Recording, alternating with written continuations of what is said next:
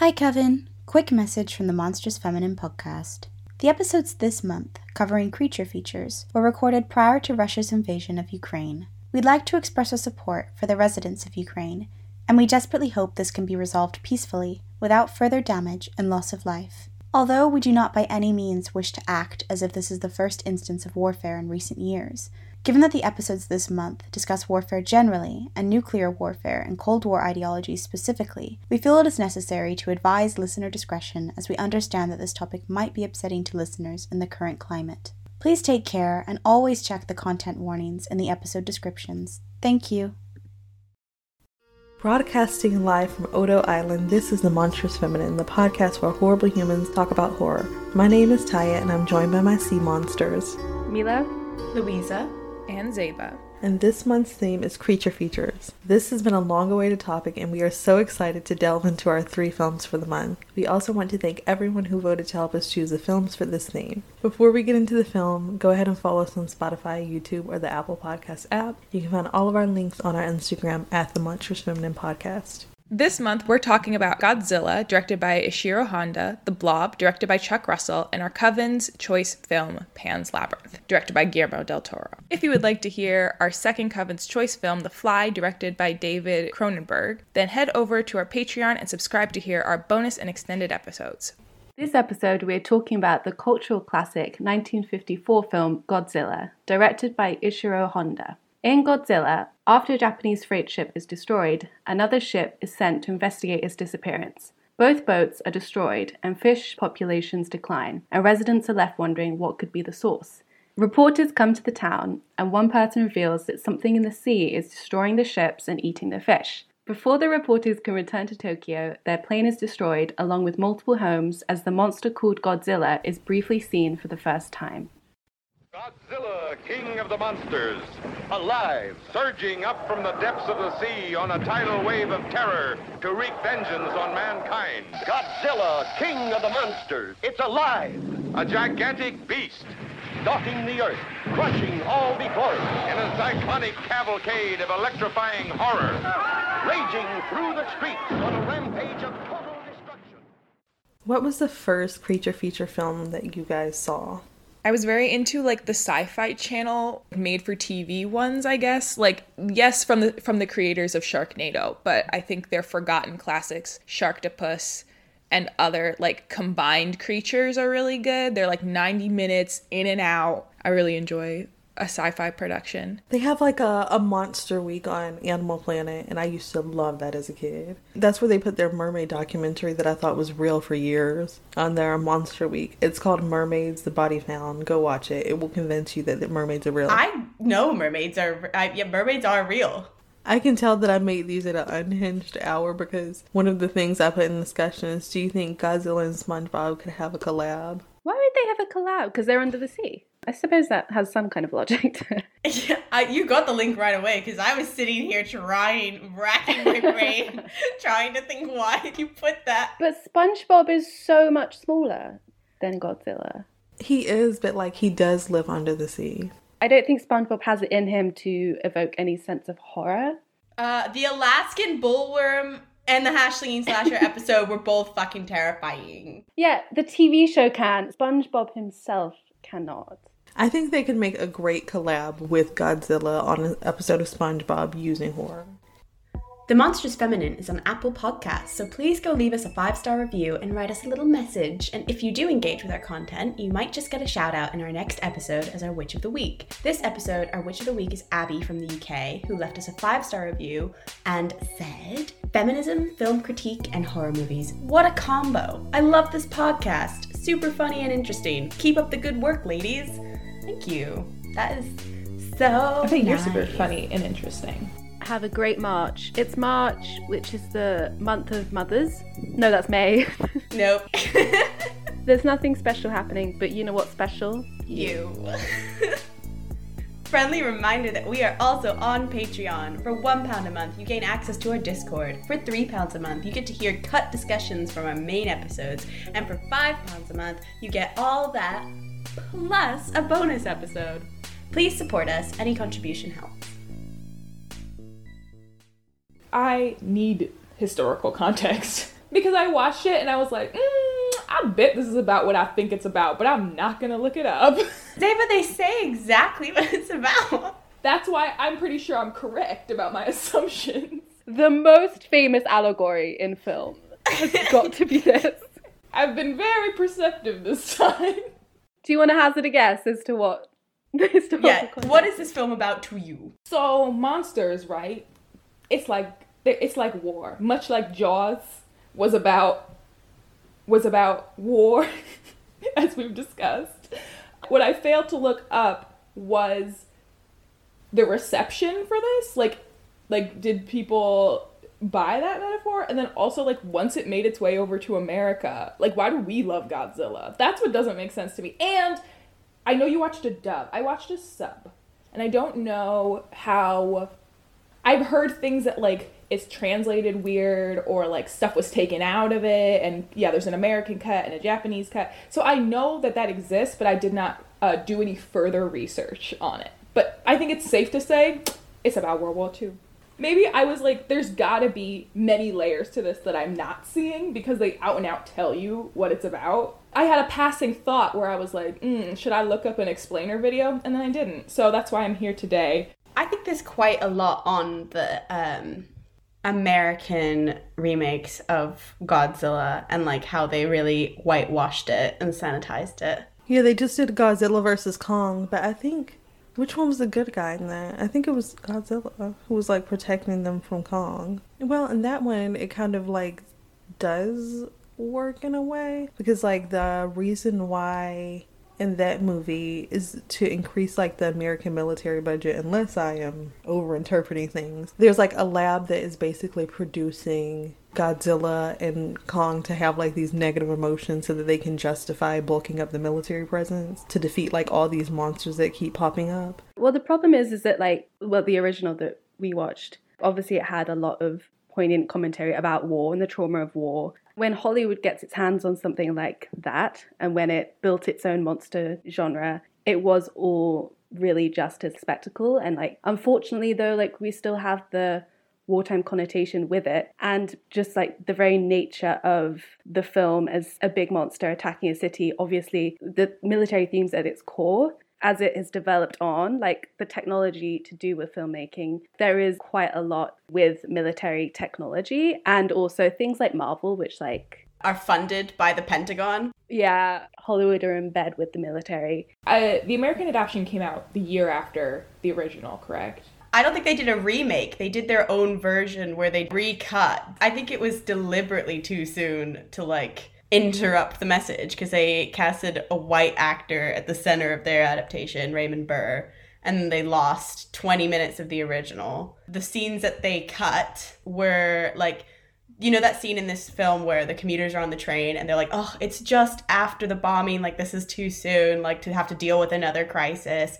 And they explicitly link Godzilla to like hydrogen bomb testing and all that. So they cut out that dialogue and they also I think cut out the end where the doctor is like, if you don't stop nuclear testing, like there's gonna be another Godzilla, and instead it ends on a more positive note. I think that's why I was a bit confused in my watch because I was like, it seems so clear. Because I, I must have watched the cut that has those scenes in it because I've seen those scenes. Um, and I was like, what are people talking about? Like, this seems very clear in its messaging. And that's why I think I was confused. I'm like, there must be more to this because I think had I watched the cut version, I would, and had those things missing, it wouldn't have been so clear. So I'm like, why does everybody talk about this movie like it's not hitting you over the head? I think the reason why remakes don't necessarily land is because I mean this in the best way possible, but I feel like the big movies in America are all basically remakes, but the original context of when the comic book or when the original movie was made in whatever country they adapted it from, it just never fits because it has more grounding. There's that terrible Hollywood adaptation of like the Secret in Their Eyes, I think. And the original one is, I think, an Argentine film. I know it was nominated. I'm not sure if it won, but it was nominated for Best Foreign Language Film at the Oscars. And they were like, oh my gosh, why didn't a remake that was like script by script, the exact same thing, do as well? But I just feel like it loses like the life of it because you can remake something and throw $50 million behind it, but the original context is when of when it was made and all the political or cultural things surrounding the film are what make it so good. There are also a lot of American adaptations of like horror films, like Asian horror films in particular. Like we've got The Ring, The Grudge, Dark Water. Like there's so many American adaptations that everyone says don't land.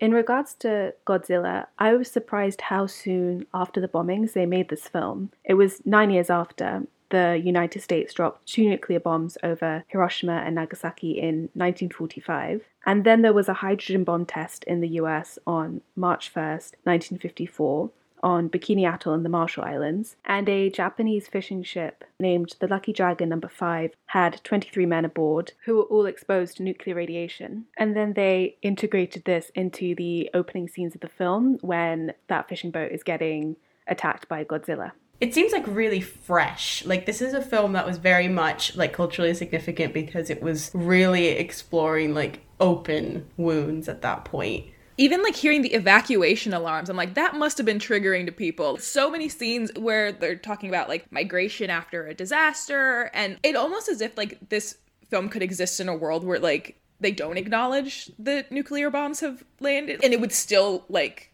have the metaphorical significance to it. It was so wild to me that they were naming it so often that like I I don't know I I appreciated that we weren't like lost in metaphor that it was like yes there is this and people really died there was an interesting article that was talking about um, it was an NBC News article by Kimmy Yam, and she is quoting William Tsutsui, the author of Godzilla on My Mind 50 Years of the King of Monsters. It's basically like he says that this film is like the unraveling of repression. He said Japanese creative artists, filmmakers, novelists, and so forth couldn't really talk about the atomic bombings. It was a topic that could not be discussed, and Japanese people as well were very reticent about discussing this tragedy because it was so horrible and because they felt a sense of guilt and shame about events. But when the Japanese had their independence, independence back and the filmmakers were thinking about giant monsters, people began to think about the connection between monstrosity and atomic bombing. This article kind of goes on to say that this would have been a cathartic watch because it's like finally seeing a tragedy represented and very much positing it as it, well, obviously it was a tragedy, but like really exploring that and like giving it that emotional charge. Because like the scenes with like the town burning down and like the children affected by radiation in the hospital they didn't really hold back. So it's like seeing it like represented cinematically for the first time i bet would have been like a really emotional experience. I thought the the scientist character, like the guy wanting to study Godzilla really badly, was super interesting. I was like, I'm surprised we're even having this moral dilemma right now about like technology if it can be used for the greater good. I'm like, yeah, maybe someday, but like right now there's an imminent threat. I was even surprised that that character existed and that the debate was happening like live in front of everybody because again, it felt so fresh from you know, we're not even 10 years out. Where does that stand morally then? If Godzilla is symbolizing like either the effects of nuclear I think warfare. nuclear technology, like he's saying we could use it for something. So you think he's on the side of like there's obviously a gray area here, but he's more on the side of like immoral. Yeah, I don't think sense. he had any intention of like using Godzilla as a weapon, but I think he thought there was something to be gained from studying it, which is an argument that like people weren't really making about the atomic bomb or about nuclear technology until like I guess a bit later. I'm no scientist. I don't know at what point that those debates started happening, but like I guess I'm imagining that news works very quickly now. So like people are having the debate the day it happens or the day that an event occurs. And I think that like it gave me something to chew on a little bit rather than like this is good, this is bad. I thought he was like a necessary character, I guess, and that people could disagree with him. We have that man who basically states the name of Godzilla and seems to suggest that it is this sort of like folklorish type creature or legend that people already know about. So you were saying like Godzilla as either a metaphor for the effects of nuclear war or as a metaphor for like a weapon of mass destruction itself within the context of it being a science fiction horror blend godzilla having like a natural source but then obviously being exploited by people and potentially by scientists later on as like a means for technology and weaponry. I think it makes it quite clear that you can look at science within the context of making nuclear weapons, and then you can compare that to the scientist who just wants to study oxygen or whatever. I think they're presented as essentially the same thing. You can't chase progress beyond like the realms of what we consider natural. It all gets a bit semantic, but you can't like chase progress because it's always going to maybe it's like a commentary on like human beings is innately corrupt or like amoral because he was basically like, I can't have this information in my head. They'll coerce me and I'll use it against whoever. He acted like he had no control. I guess he thought they'd torture it out of him, but like that's that's a plot in a lot of creature features is that like there's a creature and like maybe it's not so bad. Like there's always some guy who's like, don't kill it. Maybe there's something we can learn. Like I think that has followed in many creature features that came after Godzilla. But do you think maybe the science in this movie is also commenting on how most of the things that we know in modern medicine came from very corrupt experiments, and a lot of those experiments were run in Nazi Germany or on black people during this time stretch. That would be amazing if they did think of that, but I'm not sure that they did. The way that science is talked about or seen in this movie is still from like the lens of people will do anything to get information and they don't really care who they have to hurt or how many people have to die as long as they can still use this information. Neither one of them seemed like the typical cold scientist that we're used to seeing in films. The father, professor, was like more about like, oh, it's a shame to like. He was more about like the sanctity of life almost. Like, oh, I don't want to kill it. Almost like a PETA perspective on the situation. It was giving Jurassic Park. I'm like, you want to study it? But I think maybe like sometimes people make like scientists or like the villain in movies or just people in general so like black and white that it makes it comical because in reality no one is like so obviously good or so obviously bad. Also, in that NBC News article by Kimmy Yam, she quotes Kazuo Watanabe, head of the Japan Society, at least at the time this article was written, who apparently says that although Godzilla as a character hasn't retained the symbolism for nuclear warfare in America's public collective's mind, the monster has evolved to represent Japanese culture as a whole, not dissimilar to Hello Kitty or Pikachu. It's basically like emptied not emptied because obviously you can still go back and watch the original, but like they've really diluted what it was supposed to be and just made it like Japan synonymous. Like, oh, you think of Japan, you think of Godzilla, instead of like actually thinking about, no, no, no, this is about what America did to Japan at a very specific moment. And then the 1998 Godzilla film. Apparently, the creature was created from an atomic H bomb, which was a test by the French rather than the Americans. Godzilla is an interesting case study in like how making something a cultural icon can simultaneously really like sanitize or dilute its original core messaging. Like it's like an empty signifier, basically. In this, who do they say is testing the hydrogen bombs? Is it Japanese people testing hydrogen bombs? Is it Americans testing hydrogen bombs? That is what I was unclear on and makes a big difference to me. Because I think that if it was let's say it was the Japanese government testing hydrogen bombs for themselves to like see if they can recreate the technology or what have you. If I'm reading that right in the original, then I think that little nugget of being able to blame the Japanese for their own monster is what has followed in like the subsequent Godzilla films. Because when I think of it, like it's always like, oh my gosh, look at Japan and their advanced technology and how they played themselves. That is how a lot of the other movies go. Of like there was a there was a nuclear waste spill or there was a accident in the lab or whatever and it's always a Japanese scientist or a Japanese lab and then they don't talk about where the technology comes from. And now I'm like I mean, it doesn't follow exactly with what do they call that when Asian countries are showed in a way that's like super advanced and scary because they have so much. There's a word for that oh, techno Orientalism. Like, just because there are no, like, robots or like anything that we associate with technology in the Godzilla movies, like creature features are always like man v monster and it's very primal. There is like this very core technology aspect to it that I think has been like warped. Like you're saying, Louisa, and the, it uh, is a part of the sanitizing and the whitewashing. Like, yes, it's been sanitized, but it's the blame has been also been redirected. I think the original, though, they were probably alluding to the US carrying out the test because of that hydrogen bomb that was dropped in the March 1944. But you're right in that I don't think they say, at least not in the subtitle I was listening to, or reading rather, they kind of speak about it generically. But also, maybe that's just because it had just fucking happened and this film was fresh. So maybe they were like, yeah, we know who did it. Like, you know, just say. But, um, like, they didn't need to be coy about it. Uh, they were just like, why would we say? But I do think, like, there's definitely this like weird blame game with like how they go about tackling the monster like with more bombs and more weaponry and it's like are you making it worse? And that kind of moral dilemma does have a little bit of like a self-blame that is probably latched onto in latter films. Yeah i think that's interesting. I feel like this movie is like very well received in what it was made, but I don't necessarily feel like Hmm, I feel like maybe the reason why they were able to remake this movie so much is because To distance from the original?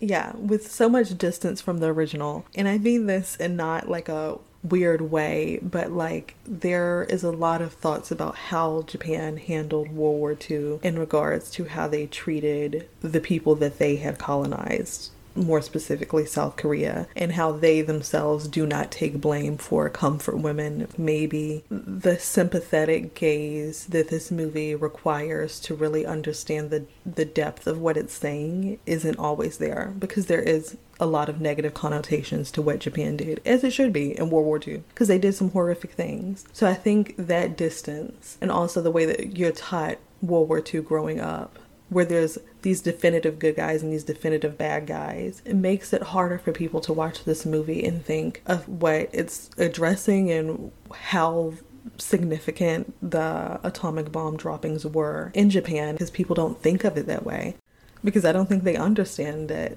multiple things can be true. You can think that the Axis powers were in the wrong in World War II or da da da and still believe that the nuclear bombs didn't have to take place. But I just don't think it's necessarily always talked about that way in history, and that makes the movie seem more complex than it actually is. I wouldn't be surprised if Japan also had a hand in distancing Godzilla from it being a wartime allegory because they present this like pop culture that has a global appeal. I don't remember what else we saw. Was it? I think it was Jaws what we were talking Yeah, about. he, he also has a Hiroshima reference. like you don't see it in the films nowadays but like when we go back and watch these it just kind of makes me see like the propaganda that you don't necessarily pick up on that like that'll just like be in the back of your mind randomly and you'll think of it 15 years later and be like oh But also, like all these movies which do have vague warfare references or like vague warfare reasons behind them, such as Godzilla, such as Kong. I just feel like it's also a way of like